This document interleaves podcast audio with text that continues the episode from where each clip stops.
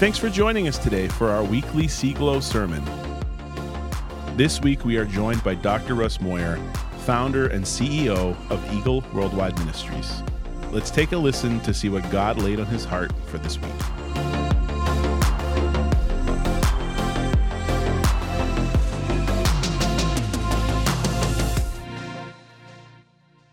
How wonderful it is to be with you. It is awesome to be here with your Monday night group and to be at the beautiful gathering place. I, again, I was here for the celebration time and dedication. I celebrate you and the tremendous, wonderful, natural and supernatural achievement that you've had here. You know, it, it's God, it's all God, but you know what? It's God touches man. And when you put your hand to the plow, God will bless that. You know, He uses men and He, uh, men and women, and He works through them, ministers through them, just like Reinhard Bonnke always said. And I, I thank uh, John and uh, John, Janice, the whole team, all the people that were here, everybody that was involved, everybody sowed a seed. You're all part of the team, and God used that you know, to bring forth a great blessing and, and to do a beautiful, it's a beautiful place. Let's give them all a great big hand. And, you know, Pastor John, Pastor Victoria, so wonderful. So wonderful to be here with you tonight. We do have a few things that we want to do. I know there's a couple of people that are uh, going to be credentialed tonight. We want to lay hands on them, and, uh, and, and there's something very special about the laying on of hands and about being commissioned and set in place. Uh, there, there's something that happens, something special happens when you step into proper alignment and spiritual authority. There's protection that comes, there's strength that comes, there's anointing that flows, just like it says in Psalm 133 and every good prophetic thing that God puts upon the mantle will work its way down through the entire group. So when you come into right alignment, something spectacular happens. When you're in wrong alignment, that's a whole different thing. Because then we walk in places where we're out there by ourselves. And I want you to know, he ain't about Lone Rangers at all.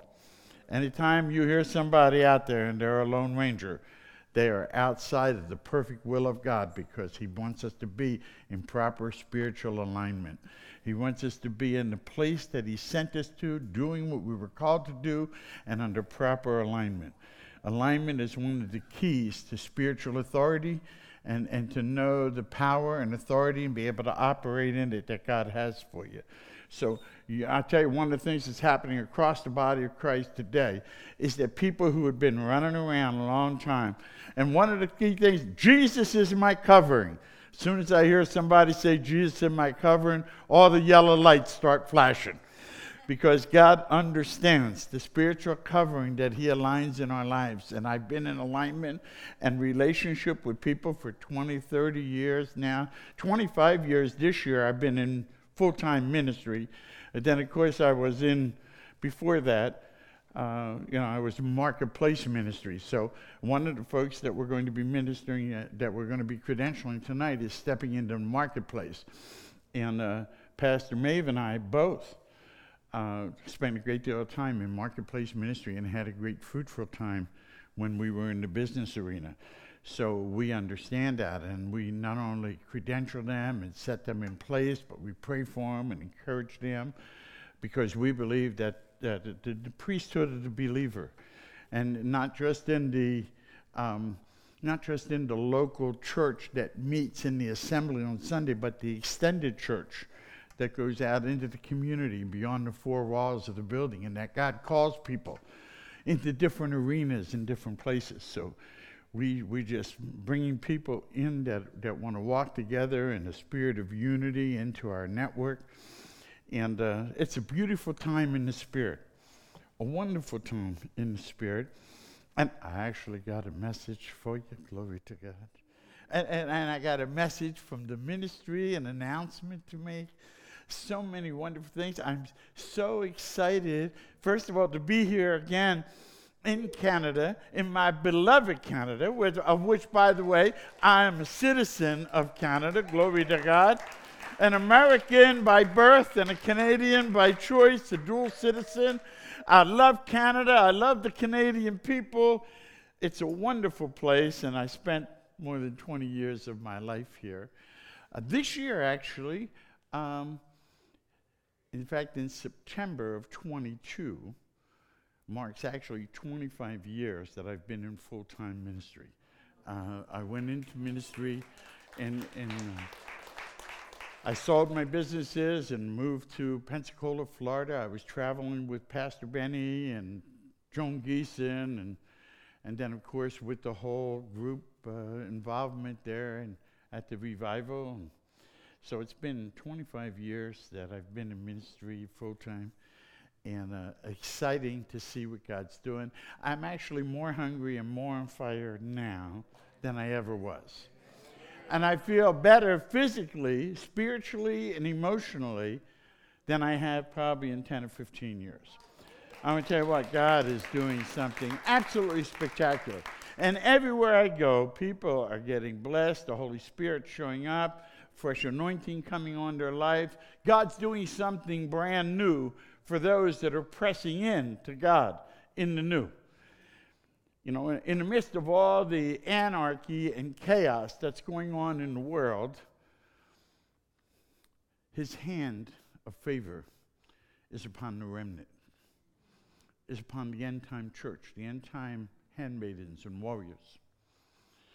While many things are happening all across the nation and North America, the nations of the world. I was talking to a brother that I visited probably four times in France and Belgium.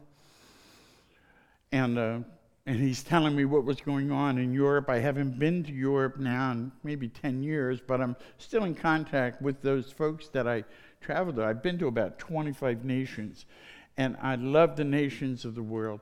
But he was telling me what's going on in Europe right now and in the European church and it's really a sad case scenario.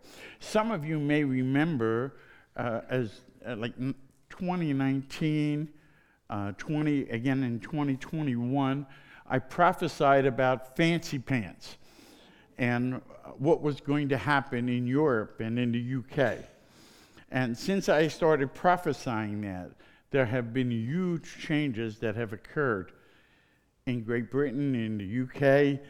Um, changes in all kinds of things. Uh, you can't say they're better off. There's just a lot of things. But he, you know, was going to take it apart and put it back together, and he's in the midst of that now. And I believe we're going to see a lot more of the fancy pants stuff getting taken care of across Europe and in the UK. I think we're going to move into a season prophetically where things that have been hidden for decades are going to be revealed that uh, oppression that has come to people and people groups and things that have been going on under the hood, he has only just begun the revealing that is coming. There is a huge revealing that's going to take place. He's peeling back all the, all, all the veils and he's going to re- expose it. And fancy pants he's going to deal with. Glory to God. You know, so, uh, you know, there's a lot of wonderful things that are happening all over the earth. And uh, by the way, I wasn't talking about don't don't get me wrong. I I admired the Queen, and over the years, the great success. I didn't. I certainly would never say anything against the Queen. I, she was a, a wonderful example of her faith to so many people, and uh, such a difficult thing, and you know, for her family and for her nation and for everybody involved. I mean, there's a woman who actually, you know, did some um, absolutely amazing things. You know. So, but it's just a time that everything is going to be revealed that was hidden, and uh, things are going to be dealt with. We're not done, by the way. I told you, I know that in the end, we're going to have a phenomenal victory. That it's the best is yet to come. But between here and there, there's some bumps in the road. It's going to get worse before it gets better. It's going to get a lot worse before it gets better but then it's going to get better than we could ever imagine. It's going to, every single thing he said is going to come to pass. and he is going to do what he said. He's going to do it the way he said it and at the perfect timing that he has for it. So I believe the best is yet to come, but there's still a lot of things that we're going to see happen, and there's a lot more shaking still to be done. And you know what? His hand is on the church with great favor on the remnant. But that doesn't mean that he's not done shaking. There's a shaking still going on, baby. So heads up and, and, and you put your face on the ground and stay humble before the Lord because God's up to a mighty work. He's doing a great thing in our generation. It's an awesome time. Before I get started tonight, uh, I would like to, to have the folks come up that are, that are going to be credentialed. Glory to God. Hallelujah. And you know, when we do a credentialing and set people in place, as uh, whether they're in the marketplace or, or, or in the conventional uh, fellowships of a church, or whether they're in outreach ministry, uh, according to the Word of God, uh, we want to know them and know about them and find out about them and, and walk with them and work with them. So, um, when we do that and we set them in place, and in that service, something happens. We believe in the power of God and the laying on of hands, and, and it's a doctrine that we understand. Something is going to happen when they make a step into covenant relationship tonight.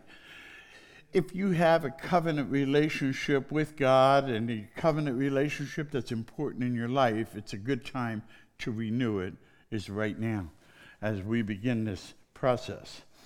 Before we begin, let's just lift our hearts to the Lord. Yes. Wonderful Jesus. And Jesus, you are wonderful. You are a good God. You're a faithful God. You're a giving God. You're a forgiving God. There's none like you. Cover us this night with your precious blood, your life saving blood, Lord, your wonder working blood. Anoint our ears tonight that we would hear your word, that we would hear your voice. Holy Spirit, anoint our eyes tonight that we would behold your glory and touch our hearts tonight, that we would long for you, that we would hunger and thirst after you, your kingdom, your righteousness. Let not one of us leave this place tonight untouched, unchanged, not by the words of man, but by the word and the power and the love of your Spirit. You know what we're doing here tonight. Let your will be done and let your kingdom come in our lives. In Jesus' glorious name. Hallelujah. It's good to see so many of you, too. It's great to see so many of you that are here, that are that we've walked with for 15, 18, 20 years. It's beautiful. It's always good to be in a service with uh, with you and to be at the gathering place, which was, of course, our our first baby. Glory to God, and you're very, very special to us, the firstborn as they are. Uh, but certainly to have and to be in a service with Ellen Campbell. What an honor and a privilege. Let's give her a great big hand. Uh, that we happen to be here with her. What a wonderful woman of God and a blessing. She's been to Eagle Worldwide. Carol Colonna, glory to God. Give her a great big hand. Are you kidding me? That's the Holy Ghost mortgage broker. Yeah, glory to God. She's gotten us so many wonderful things over the years. A blessing she's been to the ministry, to people in the ministry. I mean, just a wonderful blessing and a marketplace minister who knows how to get things done. Glory to God. Let's give her a great big hand. And Helena and the organization and all that. Is that wonderful? You know, with the agency and everything. What a and the worship. Let's give the worship team a hand. Hallelujah. Mo and Donna, missionaries, amen, down in the Dominican. Give them a hand. My, my heart for the nation, man. I'm, I'm, I'm telling you, the nations are knocking right now. Heads up. They ain't rocking and rolling yet, but they are knocking on the door. Something's going to happen before this is all over. We're going to see worldwide revival. Hallelujah. Glory to God. I tell you, God's doing so many wonderful things right now, incredible things in the Spirit. He's releasing things, revelation, right from the throne, like never before.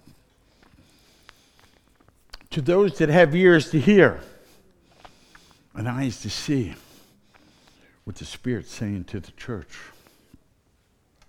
He's raising up a generation a new breed of leader, calling them to the forefront. It's an amazing season of transition and transformation. Incredible season of change, but a great time to be alive in the Lord. Great time to be back here in beloved Canada. I'm going to be here now for the rest of the week, but I'm going to be, I've been back, I guess this is maybe my sixth or seventh time I've been back during the pandemic. So I've been free to be able to go back and forth pretty much whenever I needed to. And uh, a couple of times restrictions were a little bit difficult and it was tough for me to get away or get here or get in and get out or whatever. The first time for Pastor Maeve now in almost two years, she's been able to see her grandbabies and that.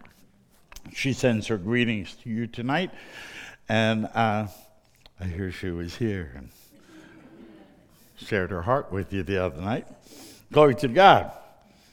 Mm-hmm. On Wednesday, I'll be at Jehovah Jireh with Pastor Carol McLean and her team and family there. Wonderful place. We've been in covenant since 2000. Walk with them now, so it's 20, 22 years. Actually, this coming month. I was on their board for 10 or 12 years. And I'll be on the weekend, I'm going to be in Niagara Falls with the Pentecostal Living Water group.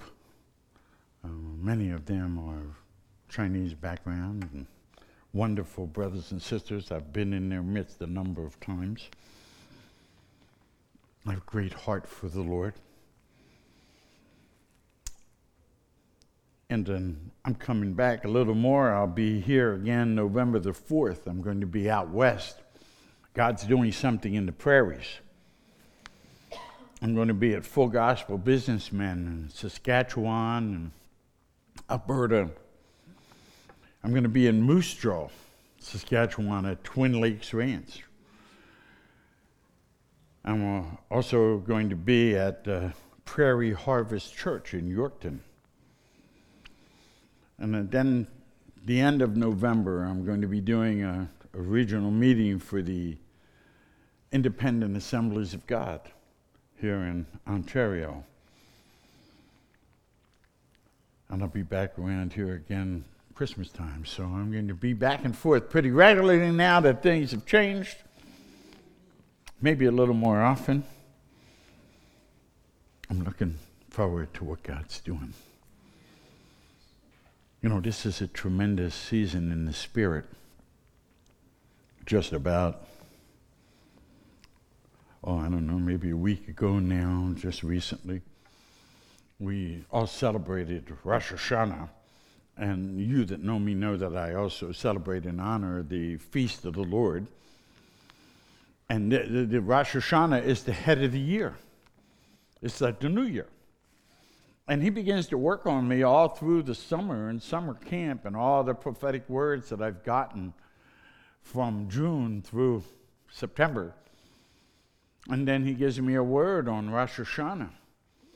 And then he takes that word and he begins to churn it deep into my spirit until I release it on the first of the year as well. But new things happen between then and now. Wonderful things happen. I believe that this year, this year is 5783 on the Hebrew calendar. And these are the opening days of Rosh Hashanah, the head of the year, and the days of all, the beginning of the four holy feasts that come in the fall season. It's a very spiritual time and moment, and I believe that it's a year of restitution, recompense, restoration. and reward. Restitution is about getting back everything that was taken and stolen. And I believe we're going to be rewarded for things that we've done and were passed over in times gone by that are still owed to us. Many have sown seed, that that seed yet has not come to fruition. I want to tell you that this is a year that the reward is in his hand and the reward is on its way. And restitution for the things that are stolen if you'll pursue the Lord. It's a year of great recovery. It's in the middle of a larger season in the heart of God. That's the season of the restoration of all things that is spoken up in Acts chapter 3. We are being positioned right now to receive seasons of refreshing in the presence of the Lord. In the midst of the restoration of all things, and we're called to prepare the way for what every prophet prophesied about and what we've awaited from the very beginning that was the heart of the Father, and that's the second coming of Christ. We are the generation called to prepare the way. It's a very important moment in the Spirit. I have an announcement to make on behalf of the ministry. I want to thank the board of directors and so many others that have stood with me over the years. But a wonderful thing has just happened. We've stepped into a brand new place. So I'm proud to announce that we have just purchased the Hub building at 390 King William Street in Hamilton, Ontario. In the opening days of the new year, we purchased that building. Not only did we purchase it, but we own it free and clear.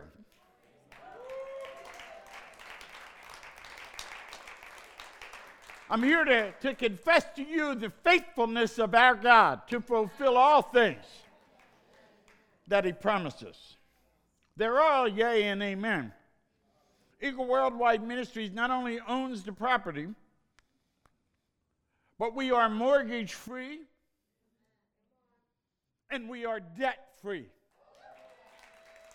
Glory to God!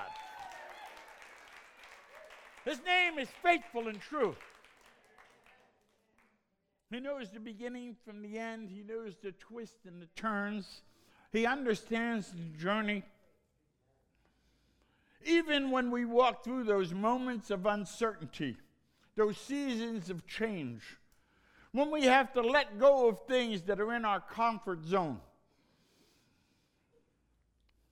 those things that we have made at times even an idol to our heart and move on in the new season of God. He knows where we're going and He knows where we're headed. He's a good God, He's a faithful God. Not only that, He has positioned us for this great and new harvest season, financially and spiritually as a ministry.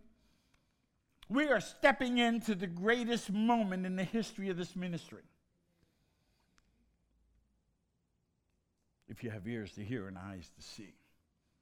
If you're willing to grab a hold of that and you're under the spiritual covering, it belongs to you as well. Whatever happens to us happens to you. If you're in unity, if you're in covenant, just like we got done talking about, can you step in there?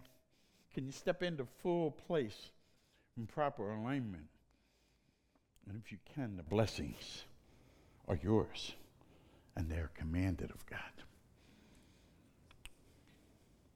We are also in a position where we were able to support and sow into the great work that you've done here. Amen.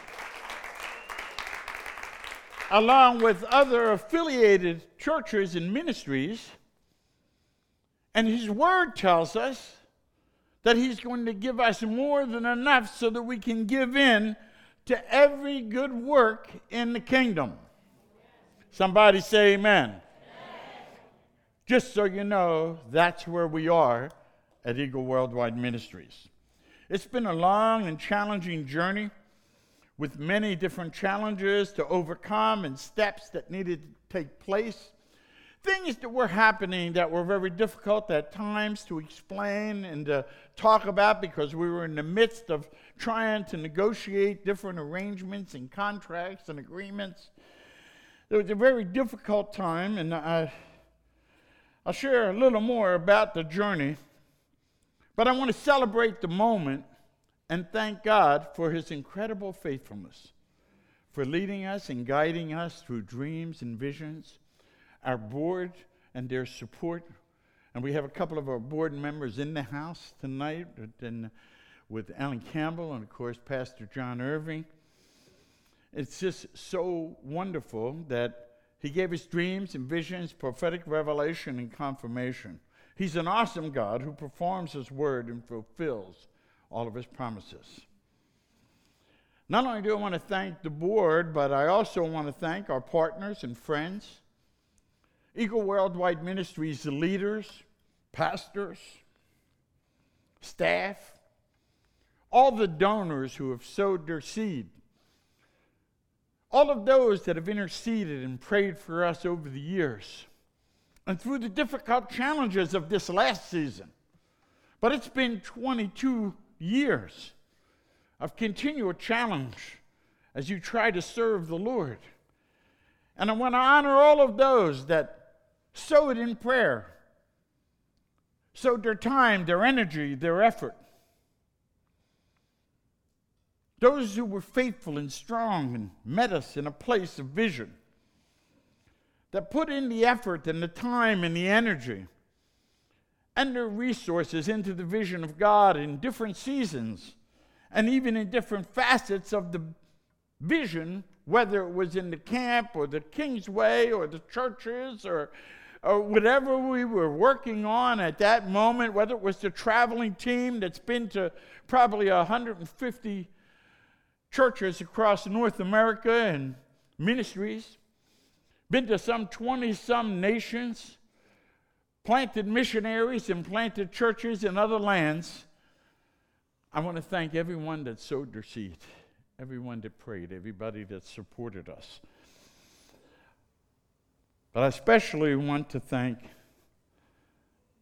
my wonderful wife, Pastor Maeve.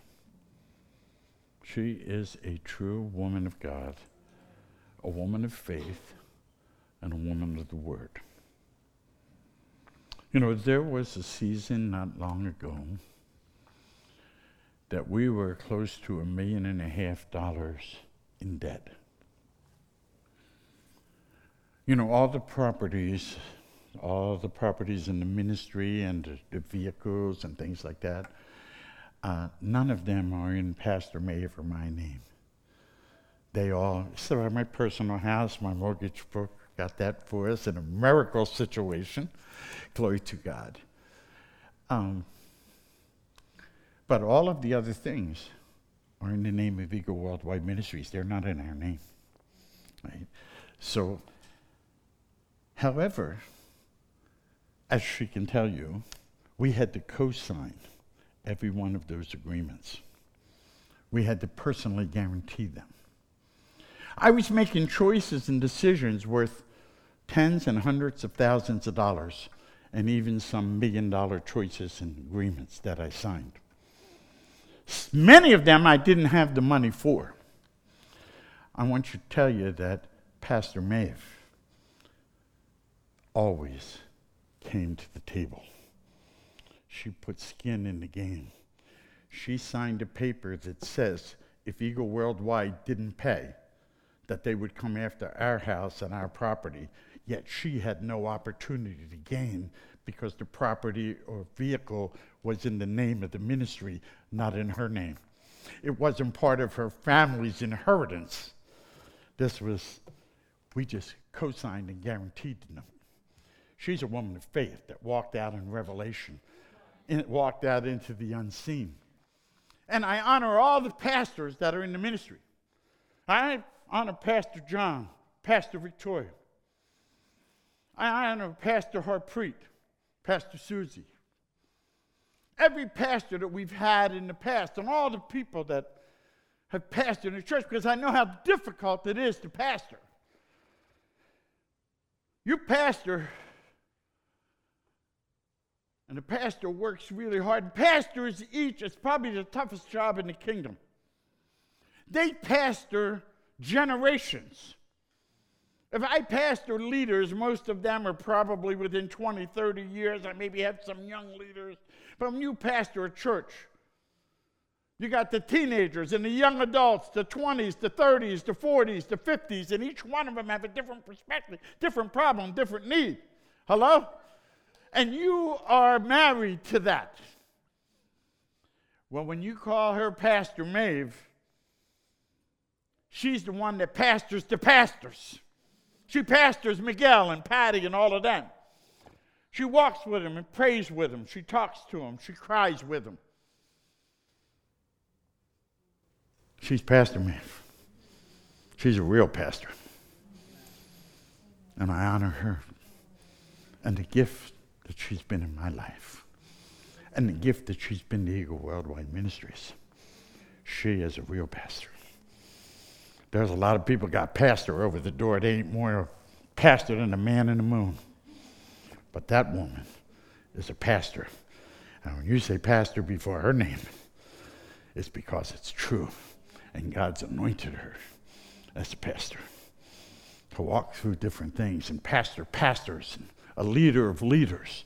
She's an apostolic pastor who doesn't live by fear but by faith. And I've seen her faith when she puts her skin in the game and her name on the line. She's somebody you can count on if you're ever in the bunker. I've been in a bunker with her, and I've been in a bunker with a lot of people. Of course, like all of us, some you can trust and some you can't. She's a woman that you can trust in the bunker. She's a woman of the word and a woman of faith. And I honor her in the walk that we've had together and the contribution that she has made with her life. She's on the phone day and night, pastoring and ministering to people all the time not just in our local church. We spend as much time ministering here in Canada to the Canadian Eagle Worldwide Ministries than we spend pastoring our local church. Hello? And how do you guys know it? You've been on the phone with her, me and her, but she's a woman God. I'm just so honored to be able to walk with her. Let's give her a great big hand. She ain't here, so I could say that. Glory to God. Don't go squealing on me now and tell her how nice I talked about her and all that. Otherwise, the next thing you know, you know, they'll be thinking, oh, I guess that little Ruby Joy softened that old goat.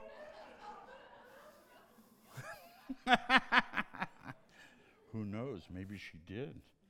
You know, I got if you thought that was my message, that ain't my me- that's just the message I'm bringing to celebrate with you tonight. And this was a message of covenant that we had as we brought these people into our network. I'm just getting warmed up. Man, glory to God. I got a 15 point message. And I'm going to pound every one of them home till about 2 o'clock in the morning. You know what? Really funny thing happened. Okay, if we just have a good time now, and we relax, right? Glory to God. And smile. Don't be afraid to smile. Don't be on no sourpuss. We should be the happiest people in the whole world. Amen? The happiest people in the world. We got a win win win situation. Even death was overcome on our behalf by the power of Jesus Christ, by the power of the cross. We're overcomers, we're victorious. We need to be the happiest people in the world. We're going through some tough times, every one of us. We we're in the same boat, maybe a little different part of the storm, but we're all going through something. But it's good to be alive in Jesus Christ at a time like this. a wonderful moment of time. And my message tonight, and the message that's on my heart in this season, and I believe it's on the heart of God, is to awaken to the moment, to the now moment. A word and a message and a moment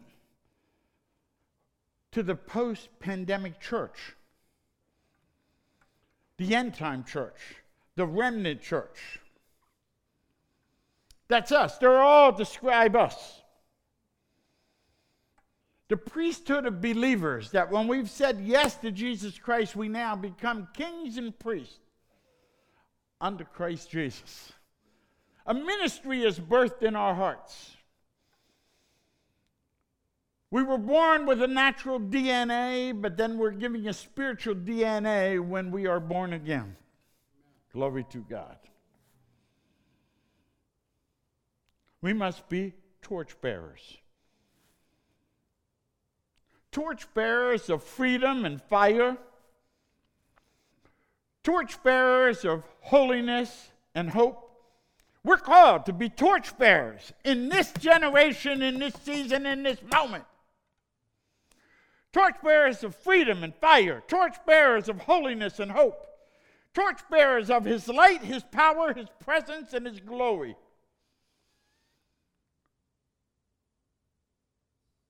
To press into him till our heart becomes ablaze. And he lights our torch to take it to the highways and the byways, to the wounded and the broken and the lost. We are the forerunners, the risk takers, the trailblazers, the pioneers of this generation. The apostolic and prophetic restoration team that God has brought together around the world to press in. We need to get free, but it's not just about getting free. We need to stay free. We need to live free. And then to fulfill the call of God on the day of the ascension, we need to set the captive free. The captive free. So we need to get free, stay free, live free, and set the captive free. You got to make the whole loop. You don't get a run until you score and touch every base because we are called as the priesthood of believers to minister to those in need, those that are broken, those that are wounded. As disciples of Jesus Christ, you and I have and are called to a Messiah mandate. You say, What? We are called to a Messiah mandate. How could that be? We are Christians in His name, little Christ, little anointed ones. We are called to fulfill the ministry of Jesus Christ in our generation, in our nation, in our family. Now, there's no time to joke around. No time to walk around halfway in, halfway out. Now's the time to press in and be real or get out. Because God's up to something big right now. If you don't jump in now, when are you going to jump in? The handwriting's on the wall, and anybody, you don't got to be a prophet to know. We're seeing end time prophecy fulfilled before our eyes. There's a war and a battle going on. The battle's raging for your children, for your home, for your family, for your marriage, for your life, for your liberty and freedom. It's a time of war. And he's raising up warriors and handmaidens who are willing to say yes to Jesus Christ and do yes for Jesus Christ. Do the very best that they can do That's what excellence is. And we have a spirit of excellence in us. That's the best that you can be. That's all. This Messiah mandate was spoken first in Isaiah 61.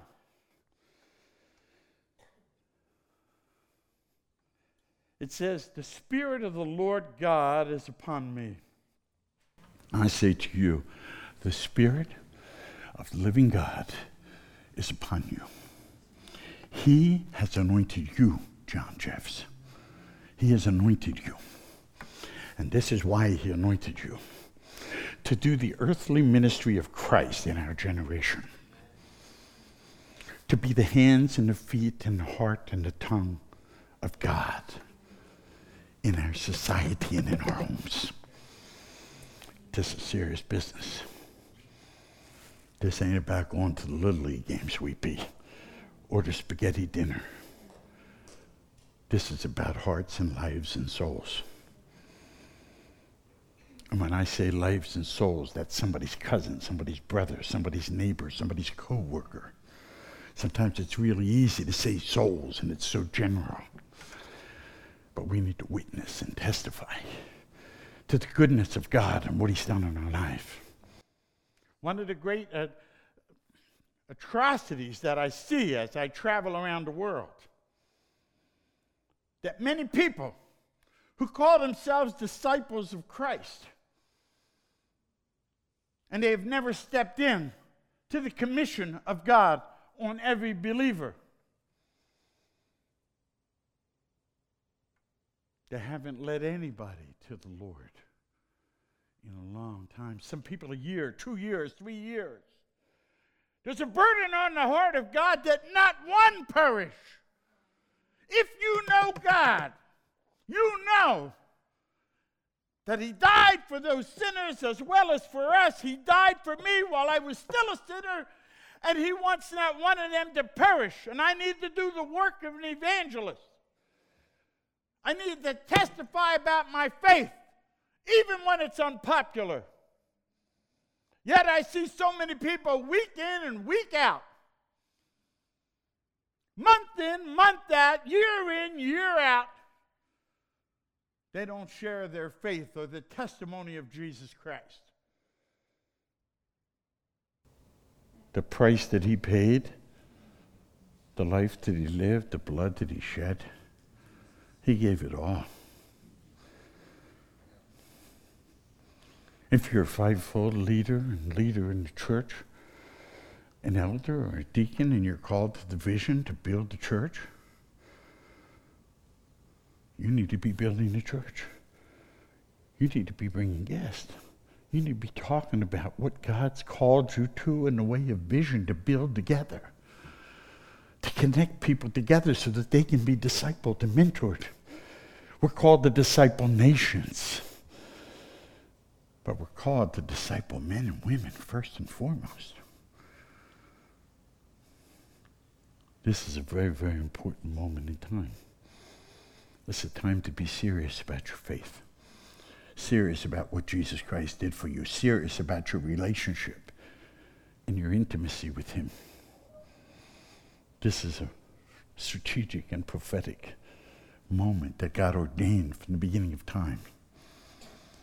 He knew you before the womb. And He knows what we're doing. He knows the sins of commission, but also the sins of omission. I missed opportunities in my life. There is no condemnation in Christ. But when I see a man or woman that says, I wouldn't do anything different, I think to myself, are, are you really thinking about what happened? I look back at the missed opportunities. Not because he condemns me, but because I want to use that as a springboard to the future so that I can correct my behavior and look to the future, to the great harvest. I don't want one seed to fall to the ground. I want everything that He gave me, everything that He died for, to come to fruition. If you ain't there, I ain't sure you're in. Or maybe you're in, but you ain't thinking about it. Because sometimes it's really easy to go thinking about the things of this world, the things that are going on all around us. There's no shortage of voices. It comes from everywhere. The media, the government, the marketplace, friends, families. There's no shortage of voices. They all have significance. Which one are you listening to? We need to hear the small, still voice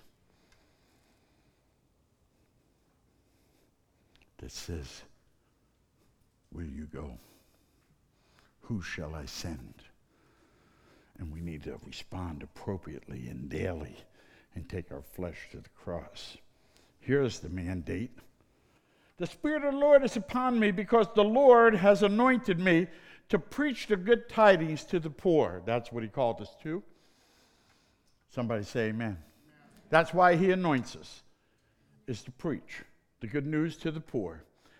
He has sent me to heal the brokenhearted, to proclaim liberty to the captives, and the opening of the prison to those who are bound. That's why the Lord anointed us. To proclaim the acceptable year of the Lord and the day of the vengeance of our God. He anointed us to comfort all who mourn, to console those who mourn in Zion and those that mourn in our families and relationships and circles, to comfort all who mourn. He anointed us to give them beauty for ashes, the oil of joy for mourning, the garment of praise for the spirit of heaviness that they may be called trees of righteousness, the planting of the Lord, that he may be glorified. You are righteous through Christ. He planted you as a tree of righteousness, that he, the Lord, would be glorified in your life, in your walk, in your work in everything you do. We were saved by faith through grace for good works. That is the Word of God. Not half of it. That's the Word of God. That we would glorify Him. Oh, that He would be glorified. And they shall rebuild meaning us, that we, the anointing that comes on us, the endowment from heaven, that He gives each one of us to fulfill our destiny. That anointing He gave us.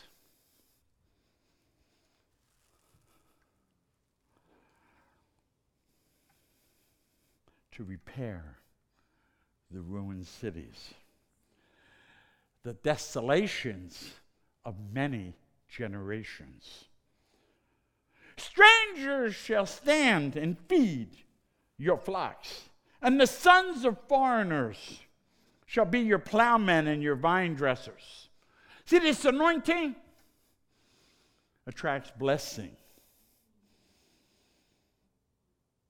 Assignment, responsibility, you betcha. If He anoints you, He anoints you with a purpose, with a plan, with a destiny. And it's going to bring with favor. It's going to bring favor. The anointing brings favor. And the favor to what? To rebuild. The favor to what? So that even our enemies and foreigners shall, shall, shall come. We shall be named the priest of the Lord. The anointing breaks the yoke. And by the anointing, you're a priest of the Lord. Are you a priest of the Lord? If He made us kings and priests, are you a priest? If you're a priest, Start to talk like a priest. Start to live like a priest. Are you a priest? Let me see the fruit of your priesthood, the fruit of your life. Jesus said to know a tree by the fruit it bears. Are you a righteous tree? Then you're going to bear righteous fruit. Not in your own labors, but in the precious blood and the anointing of Jesus Christ. He'll give it to us to do things we can't do ourselves. He'll give us gifts and talents and ability and tools that He wants and expects us to use.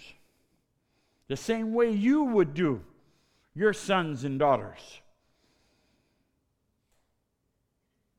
They shall call you the servants of our God. You are servant of God. You're a friend of God. You're a servant of the Lord. The Lord Almighty, the Lord on high, the Lord of the harvest. Glory to God. You shall eat the riches of the Gentiles. He was talking about the unbelievers. It doesn't mean because he's talking about it. We were going to eat from that. That's the favor of God coming on us. And I believe that there's a transference of wealth that's coming. That the wealth of the wicked is coming into the kingdom. But don't think it's just going to fly down from the skies. He wants you to get up and do something. Hello? I don't like the things that he says about those that are lazy and slothful in Proverbs. Was it God? You ever hear what he says about the sluggard? I don't know about you. I don't want to look him face to face tomorrow as a sluggard, as being slothful, as not using what he gave me because we're all going to have a moment of time. We come face to face with Jesus Christ, and He judges our works. You say whatever you want. You can shoot me. You can throw stuff at me. But up there, they cheer him when that kind of stuff comes. Instead of putting the blame on God or why we don't, why we don't have, why we don't do, we blame God instead of taking responsibility for our own actions and our own choices. Life is made up of a journey of choices, and we can choose every day. I choose to serve the Lord to the day I hear the trumpet sound. But every day we get to make a choice of who we serve. They shall call you the servants of our God. You shall eat the riches of the Gentiles, and in their glory you shall boast. Instead of your shame, you shall have double honor. How many of you believing for a double anointing? You're anointed for double honor. Glory to God. I like this thing. And instead of confusion, you, they, plural.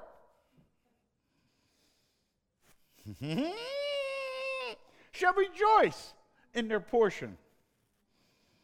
Therefore, in their land they shall possess double. And everlasting joy shall be theirs.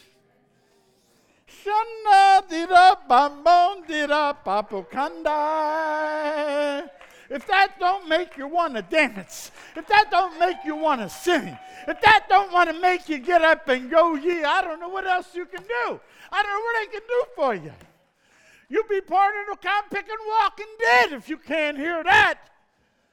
Glory to God. Rejoice in him. His name is faithful and true. He's not a respecter of persons. That's for me and you. The promise of God, the anointing of God that he put on us. Hallelujah. We must, in this generation, we must be strong. We must be bold and courageous.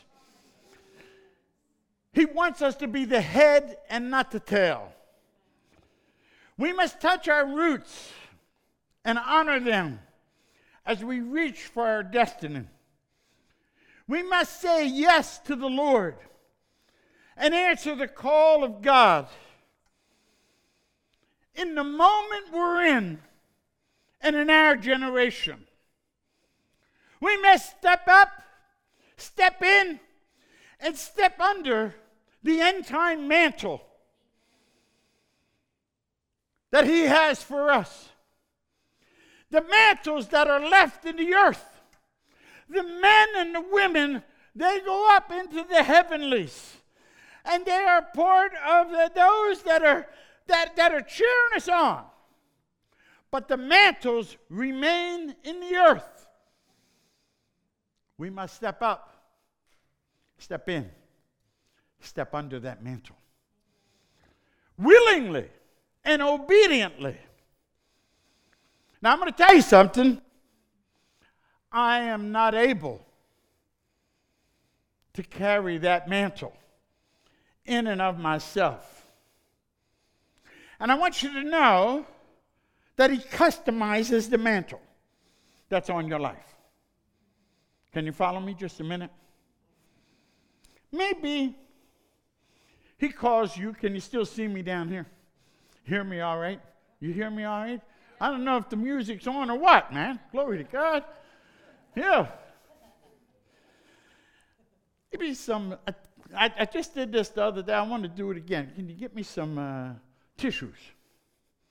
See, I can't carry this anointing in my own, this, this mantle in my own strength. So God has to anoint me to walk under this mantle. He gives me everything in the anointing. It's the endowment from heaven to let me do what I can't do in the natural. He gives me the spiritual endowment to do that so that He carries the burden. But I still have to be the hands on and do. I got to get in underneath it and go forward, but He gives me the anointing to carry the mantle. If I try to carry the mantle, under my own strength, it's a huge burden. But when you're anointed of God with a purpose and a plan, and you have obediently and willfully stepped into the mantle that He puts on you, He endues you with an anointing to let you carry that. Can I get an amen? amen. Okay? When I step into that mantle and I step into that mandate. That's what a mantle is it's a mandate. There are multiple ones that are on my life that make up our customized mantle. Some are for a season, but they're all for a reason. Maybe you're called in this season for hospitality and prayer. It doesn't mean now if he happens to call you, like when I was in business and he called me into ministry, I didn't lose my anointing for business or my mantle to do business. That was part of what he put on me. He ain't taking that back. So I take that, that take that anointing with me into this new place. So now I got a mantle for business. I got a mantle. You got a mantle maybe for hospitality. You got a mantle for prayer. Now he calls you to be a pastor. I'm telling you what, you can't pastor unless you got the mantle and the anointing to pastor. Hello? You know what I mean? You got to have the, so he's got to put the mantle on you. He doesn't take the other one off. Now you go traveling, you go out and uh, itinerant minister as a prophet. He puts another mantle. Right? So what's he do? Here we go. He puts this mantle on me.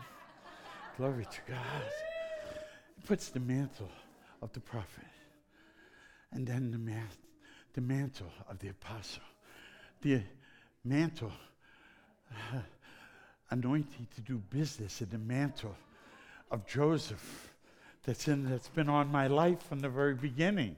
And then he puts on the next mantle. And, and, and uh, the, the, I need the mantle. Hey, I pastor a church. We still pastor in the church. And I pastor pastors. I need to have uh, an apostolic mantle on my life. Glory to God. Or I couldn't handle the leaders, the horses, the sheep, maybe. The horses? Absolutely not. And some of y'all's in the house, and you know what I mean. The leaders and the horses are a little bit harder to handle. You better have strong hands, and you better be steadfast in the Lord. Because you're going to need that anointing to lead leaders.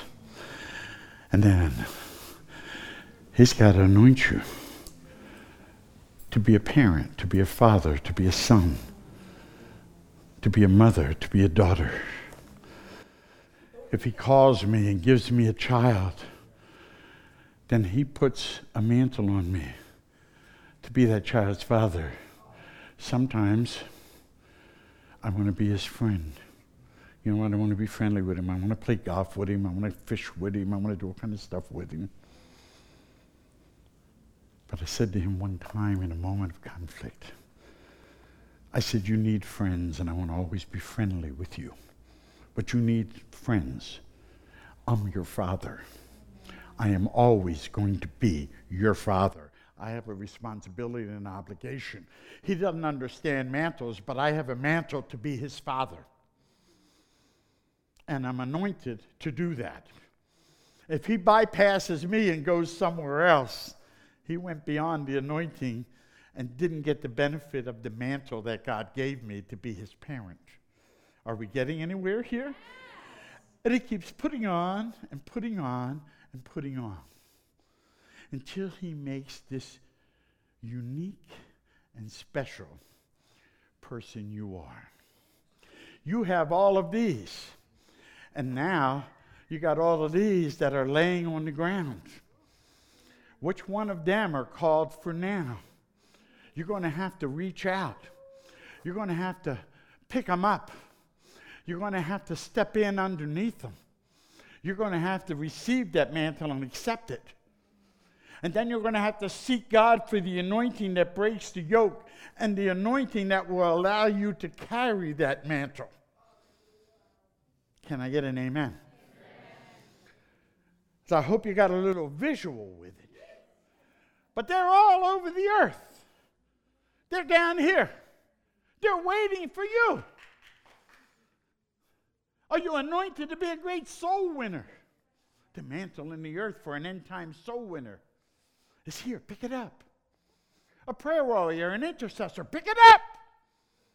It's an end time mantle. Pick it up. Step in underneath it. Ask God for the anointing to carry it.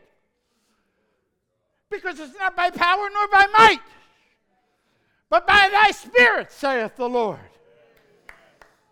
But he needs a willing participant in the process. He's not going to come against my will and force me. He leads me. He don't force me. He leads me if I choose to follow.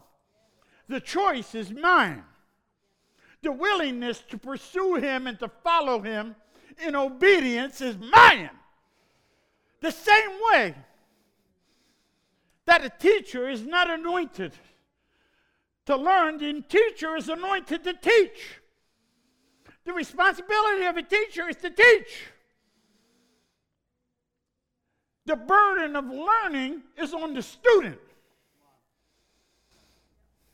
Hmm. You got to be called. You got to say yes. You got to step under the mantle.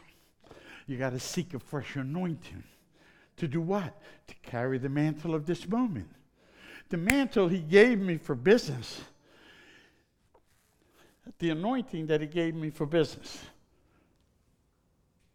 is able to carry the business mantle. Okay? I, I had Joseph mantle. I still got it on. I get blessed everywhere you look. I don't care where you dump me or where you put me. You throw me out of the tree, I'm going to land on my feet. Some people call me Forrest Gump. You know what I'm talking about? This is crazy. Just crazy. Wherever I am, something wonderful happens.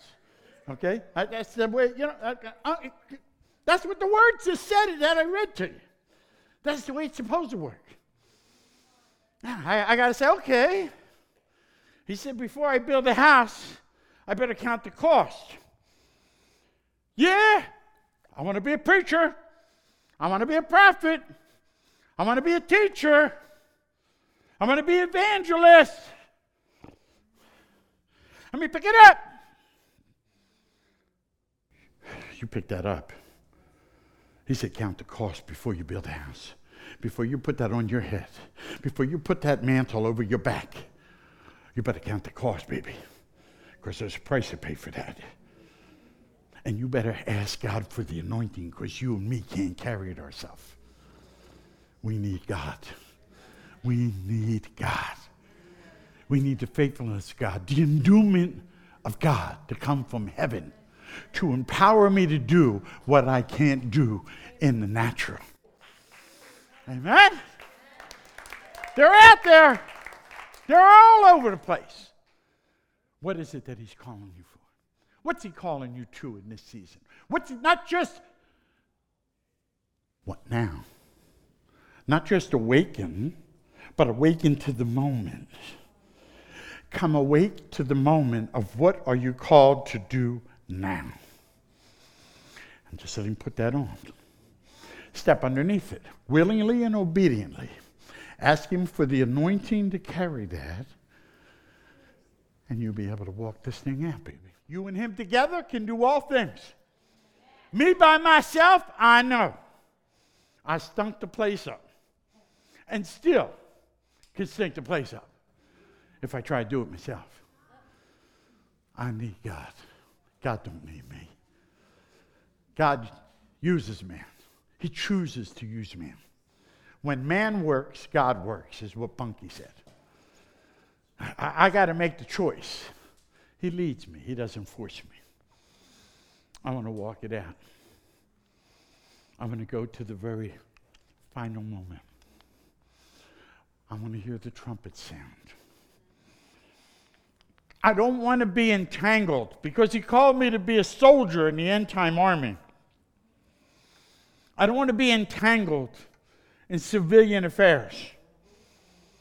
Hello? Because he called me to a purpose. I have to honor that purpose. Whatever that purpose is on your life, be careful. You don't get out of your lane.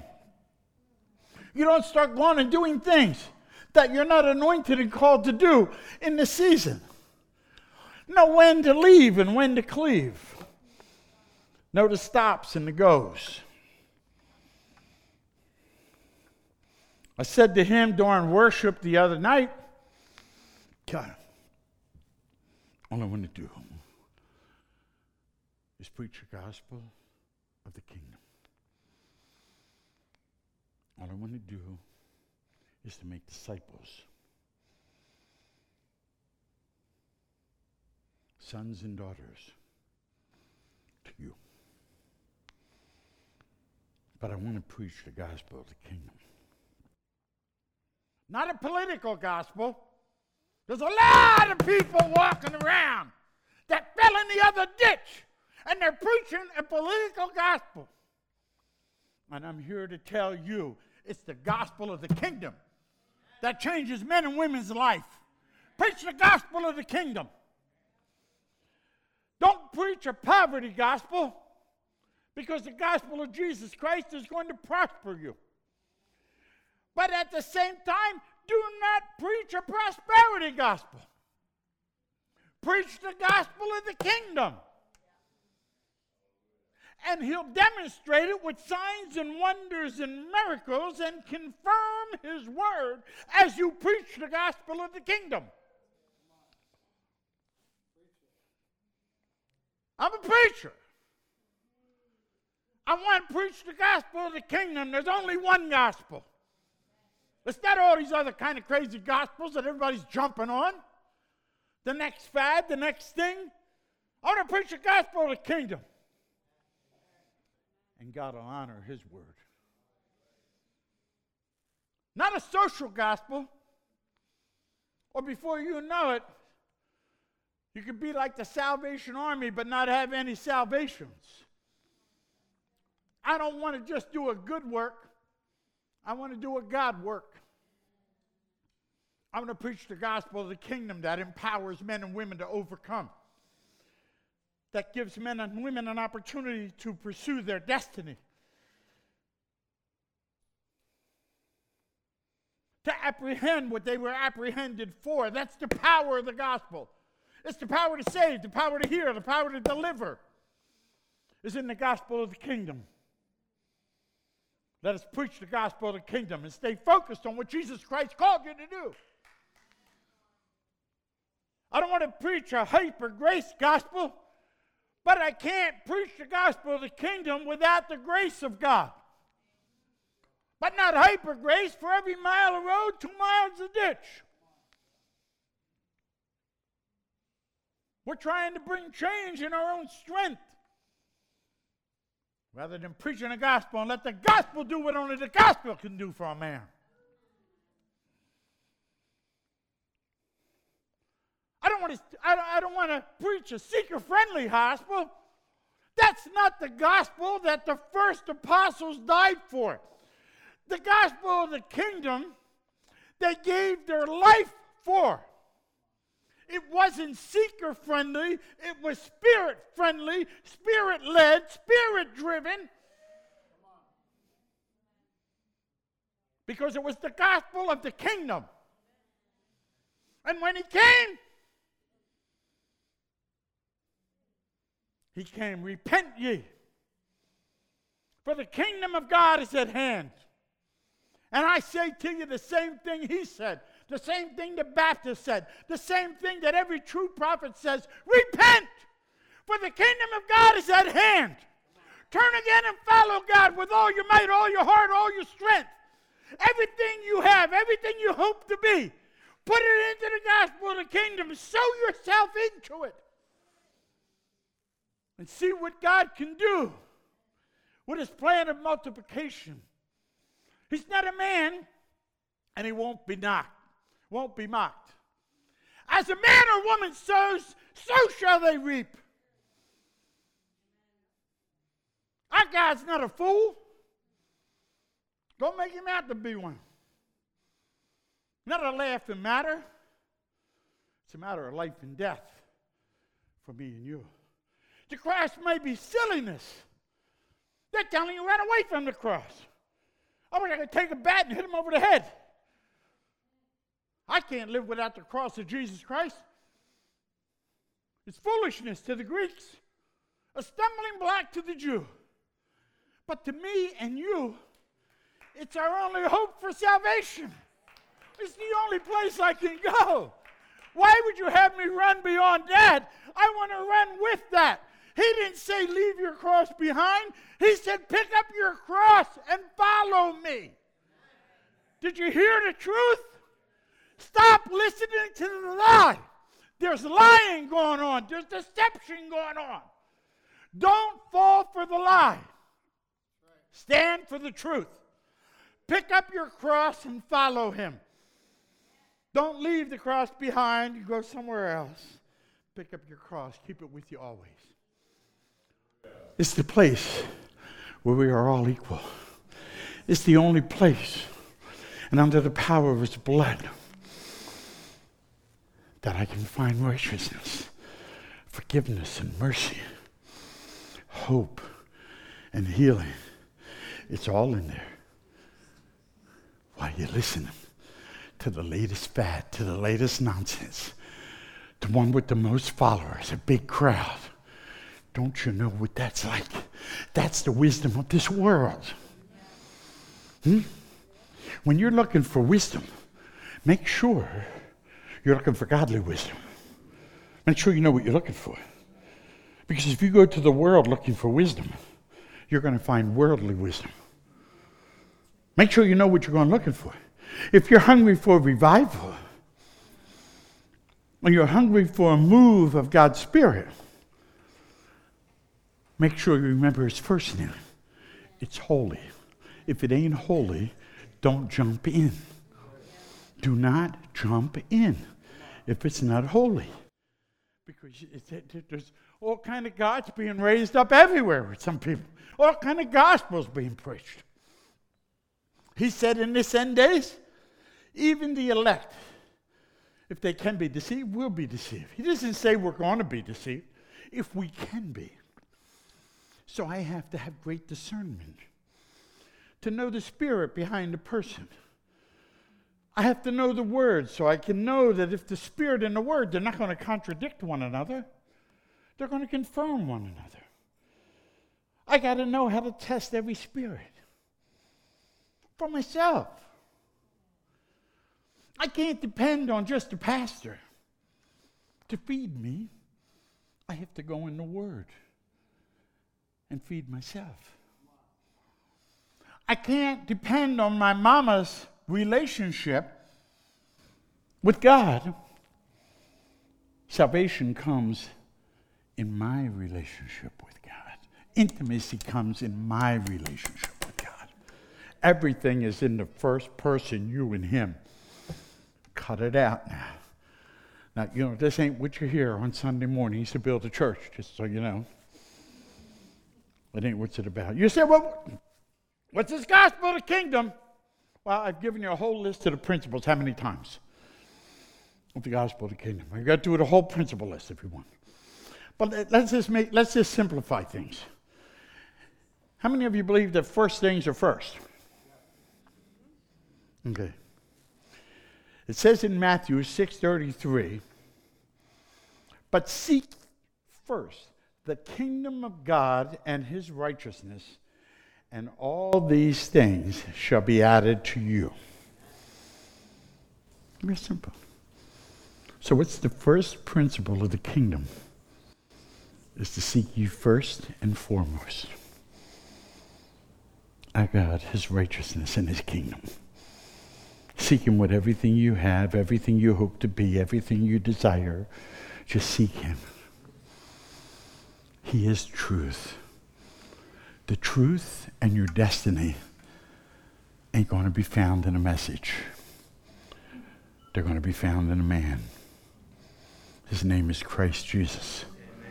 You need a personal encounter and relationship with Jesus Christ of Nazareth, the Messiah. That's the way to get home. Quit this fame and fortune, celebrity nonsense jumping on every single thing. Get down to business. Let's get down to business. He's about doing business. I want to be about the Father's business. When he was about the Father's business, he was in the temple. Hmm? I don't want to forsake the assembly of the brethren. I want to be in the place He called me to. In John 17, He prayed for us. He prayed for me and you. He prayed for them, but He prayed for us. He prayed some for the world, but He really prayed for us. So I want you to, how many of you believe that before He comes back, His prayer is going to be answered? And he's going to fulfill every prophecy in due moment and due season. So let me just line. I like the stuff that's in red that Jesus said. Amen? I mean, I read my share books from favorite authors and this and that. But I want to read what he said. He's the only way home. Much as I love John Irving, John Irving ain't the name I got to call on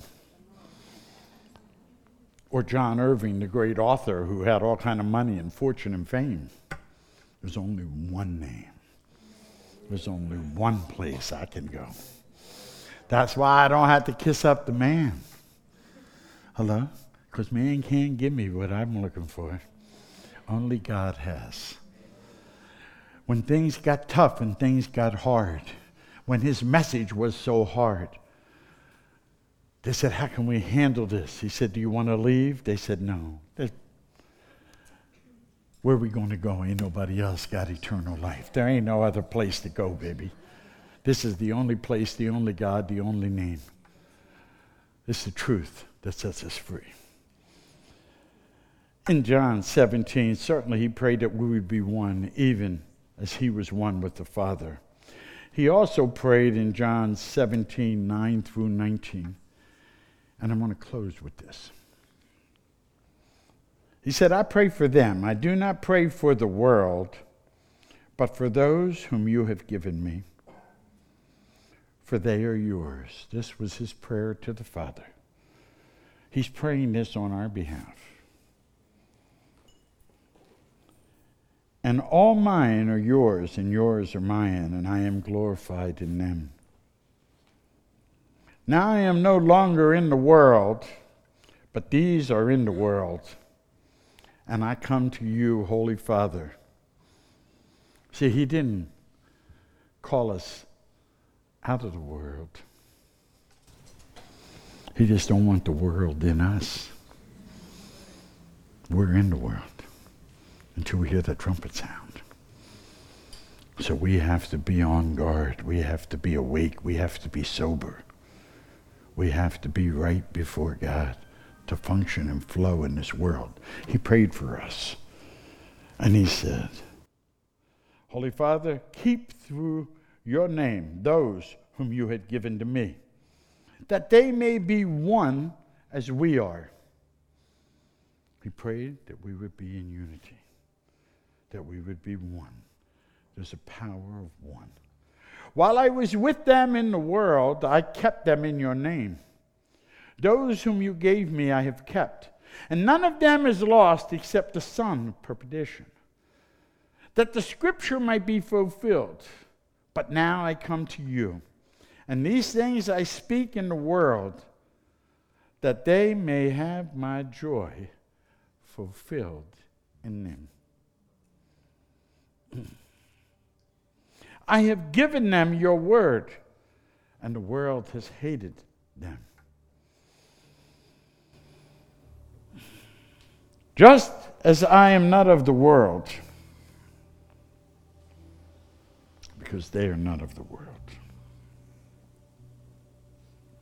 We are of Him. We're in the world, but not of the world. We're in the world, but the world is not supposed to be in us.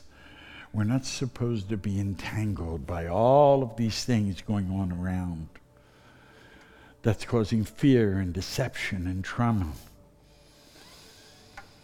It's causing us to be distracted into preaching other gospels. It's only the gospel of the kingdom and the truth that sets us free. Given them your word, and the world has hated them because they are not of the world, just as I am not of the world. I do not pray that you should take them out of the world, but that you should keep them from the evil one. Jesus is interceding here and right now at the right hand of the Father that we would be protected from the evil one in the midst of the world that we live in.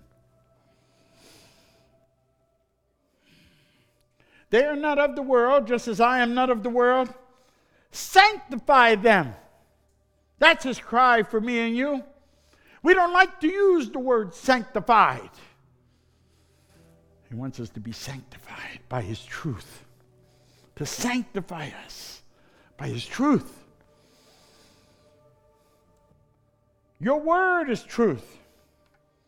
As you sent me into the world, I also have sent them into the world. He sent us into the world. He sent you to the cable companies. He sent you to the highways and to the byways. He sent you to be a hairdresser and a school teacher in the world, but not letting the world get in you, that you would be sanctified by God through His truth and His Word.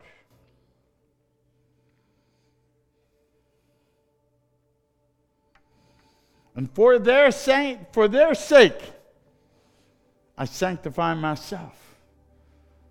Jesus did that work for our sake. He sanctified himself. He separated himself. He took the work of the cross upon himself. Even though he was without sin, he finished the race. He knew what was coming, but he finished the course. He suffered the persecution. When they came against him, he remained silent in the midst of persecution. When the shearers were there, he was like a lamb and didn't defend himself, but allowed God to defend him. not for his sake, but for our sake. He died for you, Carol, for me, for you, Lisa. He knows us. He died for us, personally and individually. Yes, for the whole world, but He died for you. He sanctified Himself and separated Himself from the things of this world and even from sin for our sake. What does he ask of man? That we live justly, that we love mercy, and that we walk with humility before our God. That we come to him with a humble heart, confess and repent our sin, turn again and follow him. And for their sakes I sanctify myself that they also may be sanctified by the truth. Right now.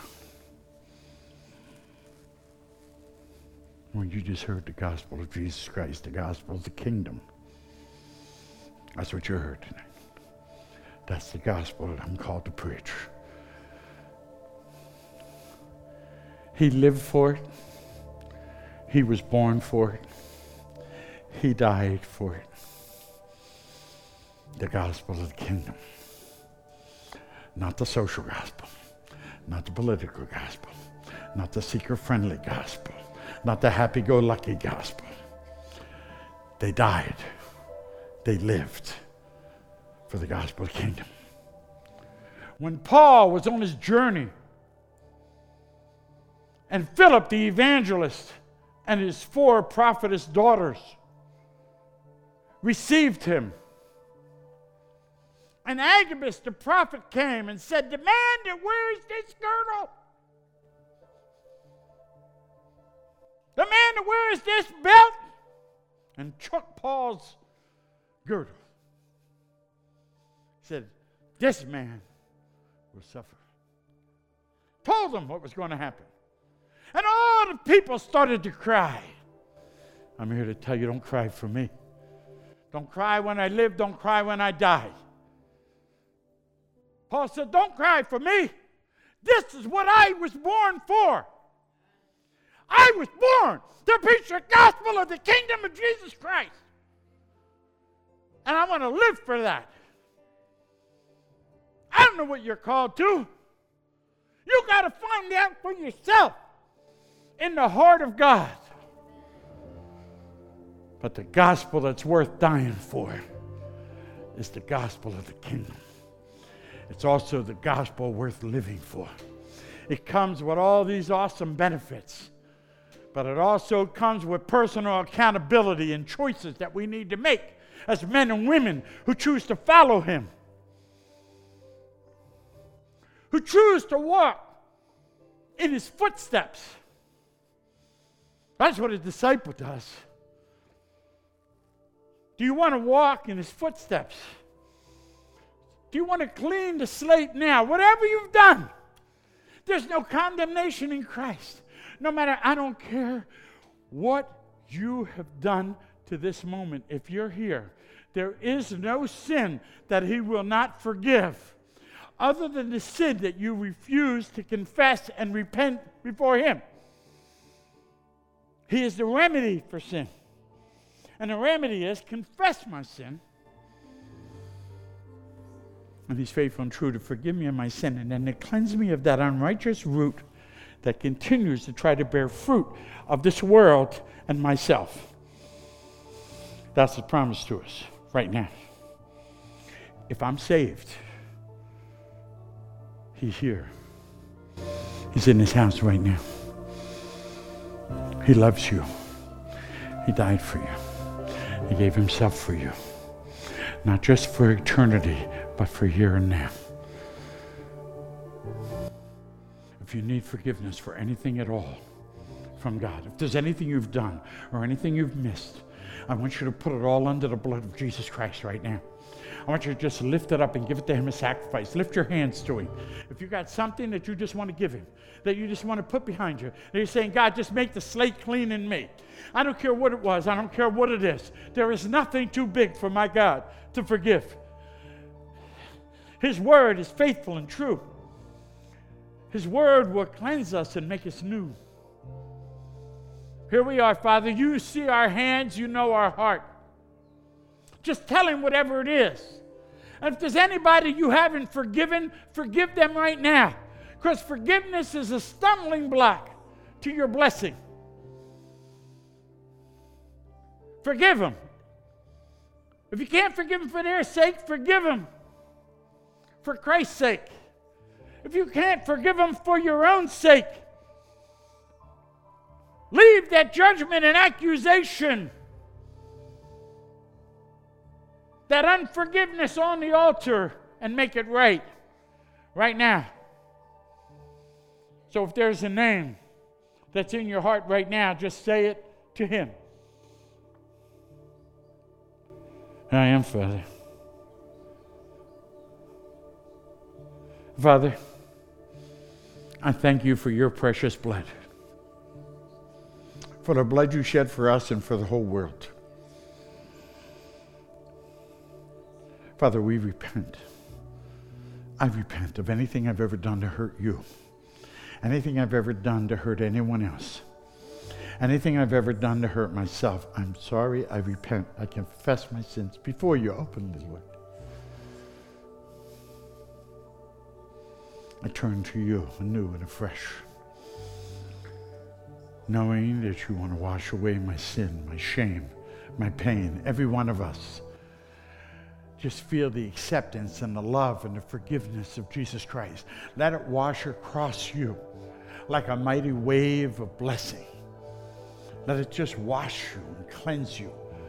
Give us, oh God, a new heart and a new start. Right now, if you want to follow him, if you want to say yes, just wave your hands to him now. Right now. Give him a wave offering. Right now, here we are, Lord. We commit ourselves and recommit ourselves to you. If you want him as your Lord and Savior and want to announce that again, just put your hand on your heart right now. If it's the first time or the hundredth time, and make sure you see somebody in leadership here and let them pray with you and connect with you. Here we are, Lord. You see our hands and you know our hearts. Father, I want to recommit myself to your purpose, to your righteousness, to my relationship with you, to your kingdom, and to your gospel of the kingdom. I put you back on the throne of my life as the Lord tonight. Yes, Lord, send me. I'll go. Wherever, whenever, whatever, send me. I'll go, Lord. When it's convenient and when it's not. I will do everything I need to do to go. Father, I know I can't go places without a passport that you've called me to. Right now, if you know you're called to the nations, you need to get a passport. How are you going to get into the nations? Show your faith by doing what's necessary so he can send you. Whatever is necessary. So that you can go to the place he called you to. I repent for my stubbornness, for my stiff necked attitude. Here I am, Lord. Woe unto me. But God, by your mercy and grace, send me. I'll go, Lord. Here I am. I'll go. Anybody don't want to go? Send me, Lord, because I'll go. I'll go, Lord. Send me. Here I am. I'm yours and you're mine. Right now, just receive His love, His forgiveness, His mercy, His grace. He loves you. He made you. He didn't make a mistake. You are incredibly made in His image, in His likeness. No matter what your color, no matter what your background, no matter what your gender, nothing matters but the fact that He is your God and you are His son and daughter. God bless you. God bless your family. God bless your home. God bless your work, the vision that He put on your heart. May God bless you physically, spiritually, emotionally, and financially. May all the covenant blessings of the gospel of the kingdom just roll over you like a mighty screaming eagle wave. Like a tube, let it uncover you. Right now, let it just put you right in. He loves you. you just say, I know you love me. Just say, I know you love me. I know I'm forgiven. I know I'm yours. I know you're mine. I am, Lord. There you go. Just let him bless you. Let him soak right down to the bones. Let him soak away all that stuff. And Father, I ask you now to release a fresh anointing over their lives. A fresh end time anointing over every person in here, over every person online. I hope if you're out there online that you said these prayers, that you made those statements, that you declared with your heart that Jesus Christ is Lord, and that you believe in your heart that God raised Christ from the dead. That's the only way to salvation. There's no other way. I hope you've recommitted yourself. And if you have, get connected, stay t- connected. If you've been wandering away from church and from the body of Christ, come on back. Come on home. If you're a prodigal, come on back now. He loves you with a relentless love. He's chasing you. He wants you. He loves you. Come as you are, and He'll do all the rest. God bless you. You have a wonderful Thanksgiving. You know what? Me and you, we got a whole lot to be thankful for. This is a great nation. Does it have its problems? It's a great nation. One of the greatest nations in the whole world. Don't be ashamed to raise your flag and to fly it and to wave it. People all over the world are wanting to come to the nation of Canada. I believe it's one of the top three or four nations in the whole world. I've been honored and blessed to be a citizen of Canada, to be a citizen of the United States, to have a home and a ministry at one point in Israel. Three great nations. Governments change, politicians move on. But Christ is Christ. Fly your flag. Pray for your nation and your leaders. Preach the gospel of the kingdom in word and in deed. In the simplicity of the gospel. And you're going to see demonstrations of his power. It's not by enticing words. It's not by big titles, but by the power of the Spirit. You're going to see family and friends here at Thanksgiving. Share your testimony. Share your heart share your relationship, share your Jesus. If they reject it, they didn't reject you. It has nothing to do with you. But share it. Do your part. Share Jesus. Share the love of Jesus Christ. Share the gospel and what it's done to you and your family. Testify. Witness. He's looking for a witness. Be a witness. I love you so much. I love you enough to tell you the truth. It's only the truth that's going to make us free. No more lollipops. No more whipped cream and cherries on the top. It's time to get down to business, baby. I love you. I thank God for the journey and that God brought you into my path tonight. If you're prophetic and you ever get a microphone, say what God says to you no matter what the consequence, no matter what they think,